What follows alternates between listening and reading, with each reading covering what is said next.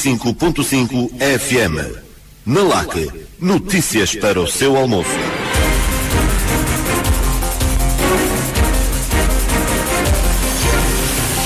Angola, boa tarde. São 12 horas e 30 minutos em todo o território nacional.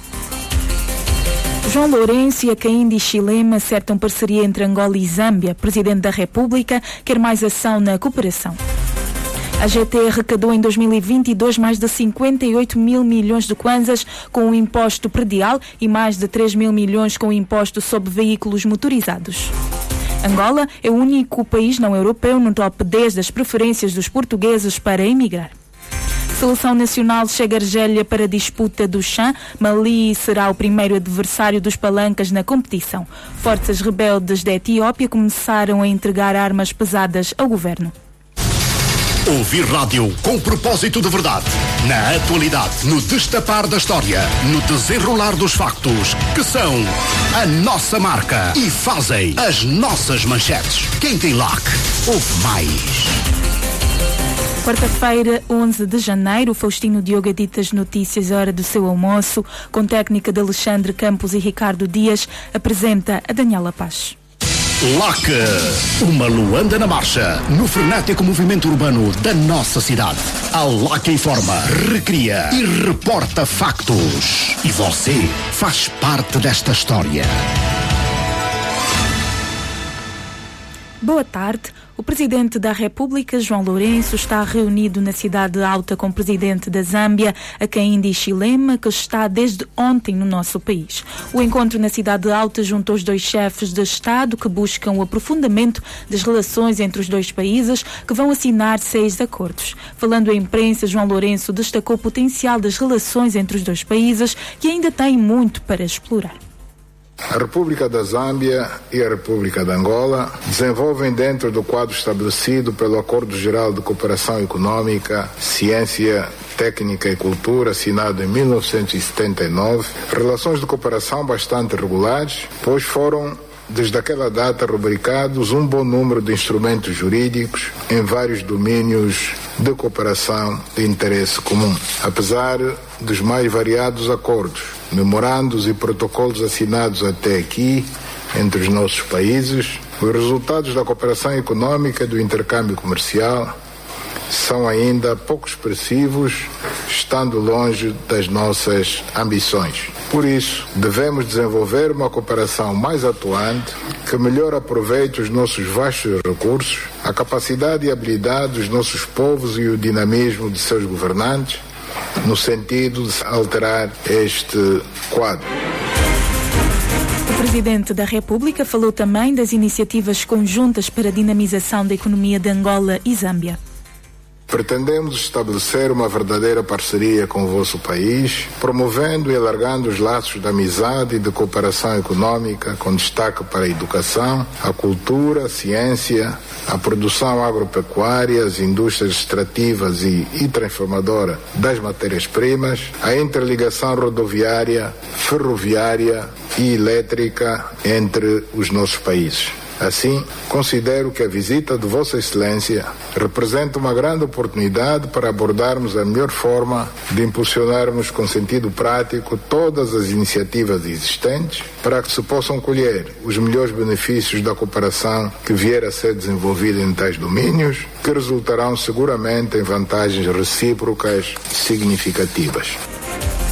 Presidente da República, João Lourenço, hoje na abertura das conversações com seu homólogo zambiano, Akaindi Chilema, que está desde ontem no país. Esta manhã, o presidente zambiano depositou coroas de flores no Memorial Dr. António Agostinho Neto e no túmulo do ex-presidente José Eduardo dos Santos. A notícia na verdade dos fatos. A veracidade dos acontecimentos na roda viva da informação. A Administração Geral Tributária arrecadou em 2022 mais de 58 mil milhões de kwanzas com imposto predial e mais de 3 mil milhões com imposto sobre veículos motorizados. De acordo com o diretor para os serviços fiscais da AGT, Denis Barbosa, os montantes representam um aumento da arrecadação de 22% e 10%, respectivamente, face ao ano de 2021 nós tivemos uma arrecadação em relação ao imposto predial de mais de 58 mil milhões de kwanzas. Em concreto, 58.559 milhões 149.315 kwanzas. Essa foi a arrecadação em sede do IP para o ano de 2022, o que representou um, um acréscimo de 22% face ao ano de 2021, em que a arrecadação foi em torno de 47.840 milhões 812 mil 242 kwanzas. Uma diferença de 2% eh, de 2021 para 2022, uma diferença positiva. Relativamente ao imposto sobre os veículos motorizados, nós tivemos em 2022 uma arrecadação de 3.845 milhões 320.915 kwanzas, um acréscimo de 10% comparativamente ao ano de 2021, em que a arrecadação cifrou-se em 3.485 milhões 999 mil 4 kwanzas. Um acréscimo comparativamente a 2021, um acréscimo de 10% em termos de arrecadação. A receita do imposto predial, que deve ser pago até o dia 31 de março, será totalmente destinada às administrações municipais.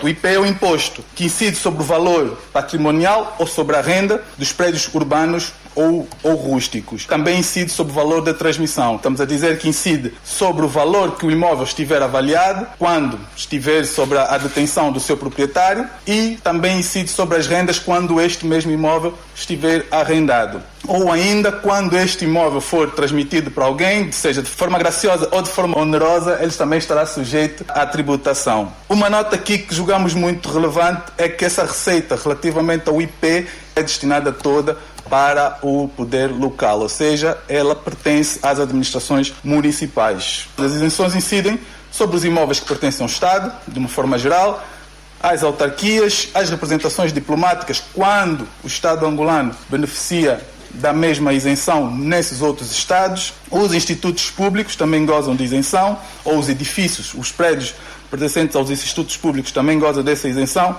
assim como os edifícios das instituições religiosas que estejam legalmente reconhecidas também beneficiam de uma isenção. Os imóveis para construção precária e que sejam para, também para habitações sociais, esses também gozam de isenção em sede do IP. Aqueles imóveis cujo valor patrimonial é de até 5 milhões de kwanzas estão sujeitos a uma taxa de 0,1%, enquanto que os imóveis cujo valor patrimonial esteja na faixa entre os 5 milhões e os 6 milhões, a taxa é fixa, ou o valor do imposto é fixo em 5 mil, mil kwanzas. E os imóveis cujo valor se situa acima dos 6 milhões, a taxa é de 0,5% sobre os 5 milhões, sobre o valor acima dos 5 milhões.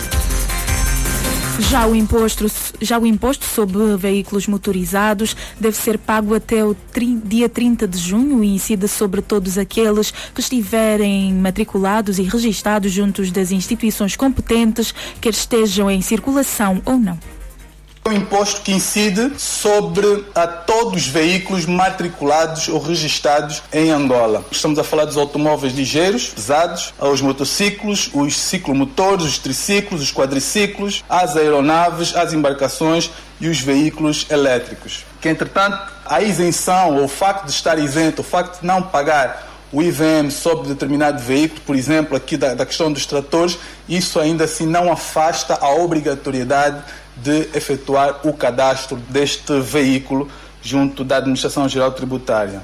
O que significa que, ainda que o veículo não esteja a ser utilizado, não esteja em circulação, esteja por alguma razão acidentado ou fora do domínio da esfera do proprietário, ainda assim, se ele não tiver sido dado baixa junto da entidade competente para fazer o registro ou matrícula daquele veículo, ele continua sujeito ao IVM. O pagamento não está necessariamente vinculado à circulação do veículo. Quais são os critérios utilizados para a determinação do valor da matéria coletável do imposto relativamente ao IVM? Os veículos ligeiros, os ciclomotores, os motociclos, os triciclos, uh, os quadriciclos e os elétricos, a cilindrada ou a potência destes veículos é que é considerado para determinar a cilindrada do motor para determinar o valor do imposto relativamente a estes veículos.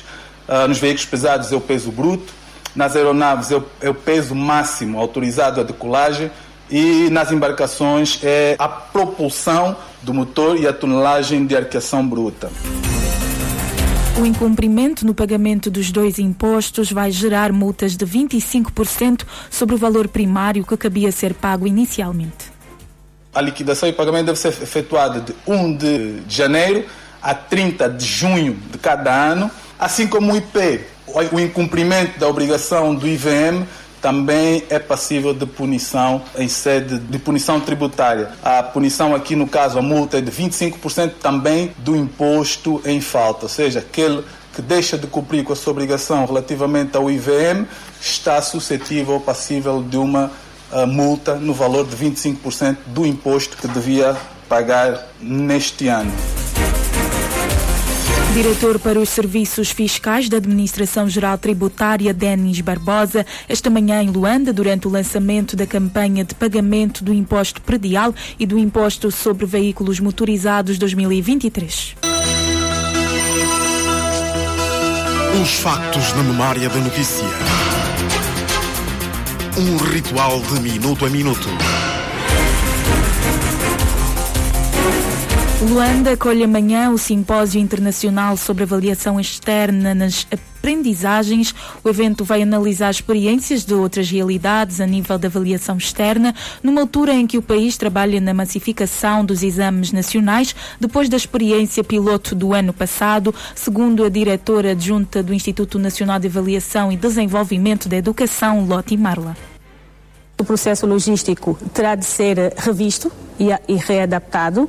Por isto, essas reflexões e, e, essa partilha de experiências para nós vai ser importante, porque são países que já realizam os exames nacionais há muito tempo. É, é essencialmente isso. Os resultados do piloto do ano passado, nós no ano passado realizamos o, o piloto com duas classes, em duas disciplinas, sexta e décima segunda classe, língua portuguesa e matemática. Os resultados em língua portuguesa são maravilhosos. Nós não estávamos à espera daqueles resultados, pese embora a mostra ser pequenina. Parece-nos porque nós também fizemos a análise qualitativa desses dados, qualitativa mesmo, não foi só análise quantitativa. Pelo que nos pareceu é que os conteúdos estão a ser devidamente passados aos nossos alunos e os nossos alunos aprendem com alguma facilidade porque a estrutura da prova é totalmente nova os itens são construídos de forma estandardizada e padronizados. São todos iguais. O aluno que faz a prova de língua portuguesa da sexta classe na escola 814, a prova é a mesma que faz o aluno numa escola da sexta classe em língua portuguesa no CUNEN. Os itens são totalmente iguais e que obedecem aos critérios internacionalmente aceitos. A responsável apontou ainda as vantagens para o sistema educativo com a implementação dos exames nacionais. Os exames nacionais, além de certificarem os nossos alunos, dão-nos uma ideia de como todo o processo educativo se encontra no país. Nós conseguimos perceber que conteúdos são devidamente lecionados e que conteúdos não são. Como é que está, por exemplo, o conteúdo dos substantivos na província de Luanda, no município X, e como é que esse conteúdo provavelmente é lecionado em Malange ou numa outra província do nosso país. Então, nós observamos geralmente o estado do sistema educativo em Angola. Diretora adjunta do Instituto Nacional de Avaliação e Desenvolvimento da Educação, Lotte Marla, Luanda, acolhe amanhã simpósio internacional sobre avaliação externa nas aprendizagens.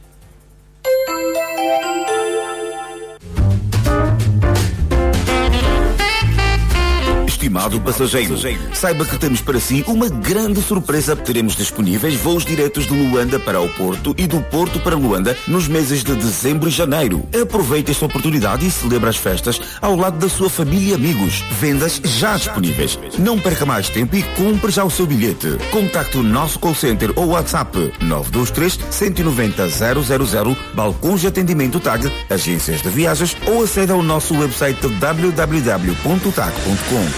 TAG, a sua companhia de sempre. sempre. Mais é algo que nos prometem muito nos dias de hoje. Mas o que realmente significa mais? Na classe económica da Emirates, significa entretenimento nos maiores ecrãs dos céus, incluindo desporto em direto. Isso significa mais. Cozinha gourmet, com gostinho do seu destino, servida com bebida à descrição. Isso significa mais. Refeições especiais e brinquedos para manter os seus pequenos exploradores felizes.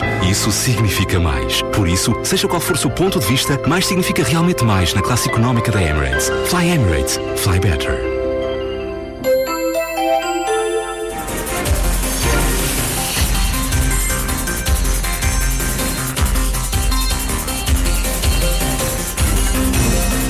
Doze horas e 46 minutos. Angola surge em nono lugar na lista dos principais destinos de imigração dos portugueses e é o único país não europeu do top 10, segundo o relatório da imigração 2021, hoje divulgado jornalista Pedro Fernandes. O relatório destaca que a imigração portuguesa para Angola desceu significativamente desde 2015, menos 42% em 2016 menos 24% em 2017, menos 36% em 2018 e menos 11% em 2019. Os efeitos recessivos da crise dos preços do petróleo e suas consequências sobre os setores do mercado de trabalho, para onde se dirigia a imigração portuguesa, são as principais causas apontadas no documento e que terão feito sentir-se em pleno a partir de 2016. O ano de 2009 foi aquele em que mais portugueses chegaram a Angola, num total de 23.787. No entanto, estes valores de 2009 não são diretamente comparáveis aos de 2012 e 2018, devido a mudanças na tipologia dos vistos e à inclusão de vistos emitidos pelo Serviço de Migração e Estrangeiros angolano, refere o mesmo estudo. Em 2021, estavam inscritos nos consulados portugueses em Angola 127.366 pessoas nascidas em Portugal, fazendo do país o 11º do mundo com mais cidadãos portugueses logo a seguir ao Luxemburgo, numa tabela liderada pela França. Angola surge também na lista dos 10 países com o maior volume de transferências monetárias para Portugal, ocupando a quarta posição com 251,82 milhões de euros, depois da Suíça, França e Reino Unido. O relatório da imigração 2021 foi elaborado pelo Observatório da Imigração, um centro de investigação do Instituto Universitário de Lisboa. Jornalista Pedro Fernandes, Angola surge em nono lugar na lista dos principais destinos de imigração dos portugueses e é o único país não europeu do top 10, segundo o relatório da imigração 2021, hoje divulgado. As organizações da, da sociedade civil, ADRA, o OPSA e o LAB, pedem ao governo uma nova escutação sobre a proposta de divisão político-administrativa que determinou o alargamento de 18 para 20 províncias. As três organizações apresentaram publicamente a sua posição, onde sustentam que o processo de escutação realizado pelo governo utilizou métodos menos indicados, pelo que consideram que não foi legítimo nem inclusivo jornalista José Silva. A propósito, ouvimos o diretor-geral da ADRA, que, em nome destas organizações, disse à LAC que o governo devia ensaiar uma melhor forma de auscultação. Daí que defendem uma nova auscultação para o processo da nova divisão político-administrativa e sustentam no seguinte. Nós gostaríamos de adicionar que defendemos o relançamento da auscultação, porque acreditamos que através de um relançamento mais amplo vai permitir engajar os cidadãos. Os cidadãos, ao participarem no processo e ao virem constatar que as suas opiniões foram tidas, certamente que poderão assumir esta nova divisão político-administrativa como um projeto nacional. Carlos Cambuta disse ainda à LAC que é fundamental e relevante este processo de divisão político-administrativa porque vai definir o futuro do país e dos angolanos. Daí que deve ser mais inclusivo e participativo. A nova proposta da divisão político-administrativa é um tema de interesse nacional, tendo em conta a sua relevância estratégica para o desenvolvimento territorial do país. Nós entendemos que a auscultação deve ser um processo mais abrangente, mais inclusivo, no sentido de permitir que uma importante franja da sociedade possa emitir sua opinião sobre a matéria. E para que os cidadãos possam emitir uma opinião, é necessário que seja disponibilizada informações preliminares para que os cidadãos possam compreender o processo e, por via disso, apresentar um ponto de vista mais eh, estruturado que concorra efetivamente para que o fim preconizado com esta nova proposta seja alcançado. Ouvíamos uh, Carlos Cambuta, o diretor-geral da ADRA, Ação para o Desenvolvimento Rural e Ambiente, que a par do Observatório Político Social de Angola, OPSA, e do Laboratório de Ciências Sociais e Humanidades da Universidade Católica de Angola, pedem um processo mais alargado na nova divisão político-administrativa Jornalista José Silva. Organizações da sociedade civil pedem ao governo uma nova escutação sobre a proposta de divisão político-administrativa que determinou o alargamento de 18 para 20 províncias. Mais do que uma estação, uma viagem de muitas paragens. Na informação, no confronto de ideias, no respeito pelas diferenças. LAC 95.5 FM. Quem tem lá, ouve mais. O ministro da Cultura e Turismo anunciou em Luanda o início em breve das obras de transformação das instalações da ex-Assembleia Nacional em Palácio da Música e do Teatro. Felipe Zal referiu que o espaço servirá para a realização de atividades culturais e terá ao lado a Casa do Artista para o apoio social aos que no futuro vieram a tornar-se seus associados. Mais dados com o jornalista Manuel Augusto. Segundo o ministro da Cultura e Turismo, Felipe Zau, os espaços beneficiarão de obras de restauro e serão utilizadas mediante concurso público para sua gestão privada ou pública ou privada, associada a uma agenda cultural a ser consensualmente aprovada para um determinado período de tempo.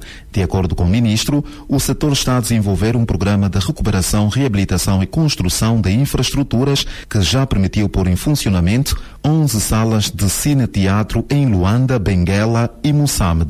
Contamos muito em breve dar início à edificação do Palácio da Música e do Teatro, na ex-Assembleia Nacional, para atividades culturais de várias ordem, tendo ao lado a Casa do Artista para apoio social aos que no futuro vierem a tornar-se seus associados. É certo que a cultura fortalece a nação e com mais cultura teremos mais Angola, para que os nossos filhos não herdem prejuízo e para que Angola seja o país que todos nós desejamos para todos nós e para os nossos descendentes. O titular da pasta do Turismo e Cultura disse igualmente que no domínio das comunidades e do poder tradicional, o país assiste um crescimento desordenado de reis, regedores e sobas que não descendem de qualquer linhagem, situação que deve ser corrigida nos próximos tempos. Esta situação, fora das normas tradicionais estabelecidas de geração em geração, terá de ser evidentemente corrigida.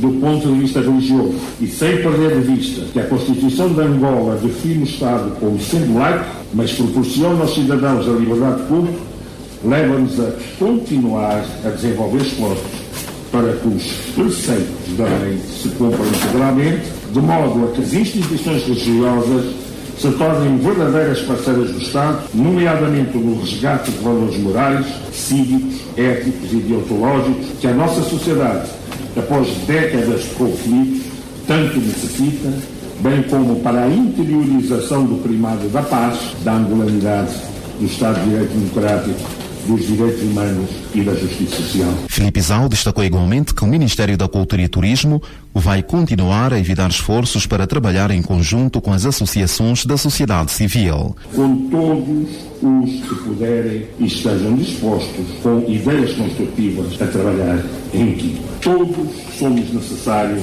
para construir um país digno de todos aqueles que lutaram pela liberdade e soberania desta terra, tal como o médico e poeta Agostinho Neto. Ministro da Cultura e Turismo, Filipe Zau. Jornalista LAC Manuel Augusto, Ministro da Cultura e Turismo, anunciou para breve o início das obras de transformação das instalações da ex-Assembleia Nacional em Palácio da Música e do Teatro.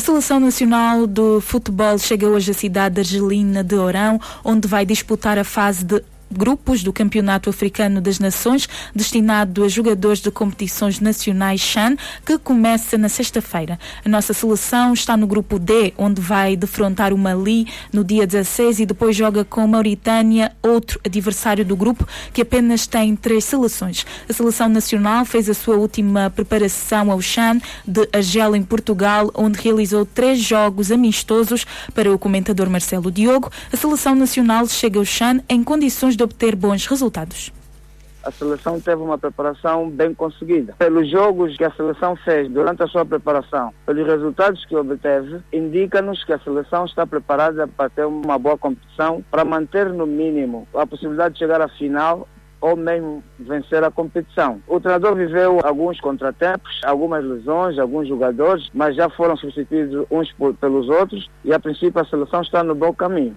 Vamos esperar que administrativamente não tenhamos surpresas dentro do grupo, porque um dos grandes handicaps no seio da nossa seleção tem sido a área administrativa. Em termos desportivos, não há grupos, não há equipas fáceis. Até porque estas seleções que fazem parte do nosso grupo sabem que terão Angola como ava bater, porque Angola foi o segundo classificado do chão anterior. Têm consciência do trabalho que a seleção tem feito, sabem que Angola internamente é um coletivo muito forte Naturalmente, a seleção não terá favas contadas. Estas equipas, quando jogarem contra Angola, sempre vão jogar com muita precaução, muita cautela, porque sabem que Angola, tecnicamente, é um grupo forte. Comentador Marcelo Diogo e a participação da nossa seleção de futebol no Chan, que abre sexta-feira. Angola estreia na segunda-feira diante do Mali. E na política internacional, o porta-voz das forças rebeldes da região de Tigray disse hoje que começaram a entregar armas pesadas no âmbito do acordo de paz assinado com o governo da Etiópia no final de 2022. O porta-voz disse na rede social Twitter esperar que a transferência de armas confirmada por uma equipa de observadores da União Africana ajudem muito a acelerar a implementação total do acordo assinado há mais de dois meses. As forças de Tigray procuram a retirada das tropas da vizinha Eritreia, que lutou ao lado das forças etíopes, mas não fez parte do acordo com vista a encerrar o conflito que dura mais de dois anos. No Brasil, o governo do presidente Luiz Inácio Lula da Silva decidiu acionar o Supremo Tribunal Federal esta madrugada após detectar uma nova ameaça de protestos golpistas organizados por grupos extremistas em todo o país. A mega manifestação nacional pela retomada do poder está prevista para ocorrer em todas as capitais hoje, inclusive na esplanada dos ministérios em Brasília, palco dos protestos antidemocráticos que resultaram na depredação do Congresso Congresso do Palácio do Planalto e da sede do Supremo Tribunal Federal no último domingo. Segundo a Advocacia Geral da União, as convocações para os novos atos golpistas programados para começar às 18 horas têm circulado especialmente no Telegram. Um homem esfaqueou diversas pessoas na manhã desta quarta-feira em Paris, França. O suspeito já foi detido. De acordo com as primeiras informações, há cinco feridos a registrar, entre eles um polícia de fronteiras que estava a serviço à estação. As vítimas terão ferido terão sofrido sofrimentos, uh, ferimentos ligeiros. A, circula a circulação ferroviária na referida estação foi interrompida.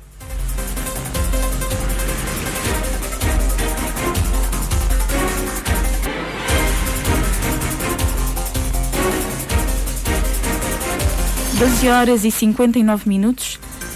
Estamos assim a chegar ao final de mais uma edição referente ao dia 11 de janeiro. Vamos recapitular os destaques de hoje.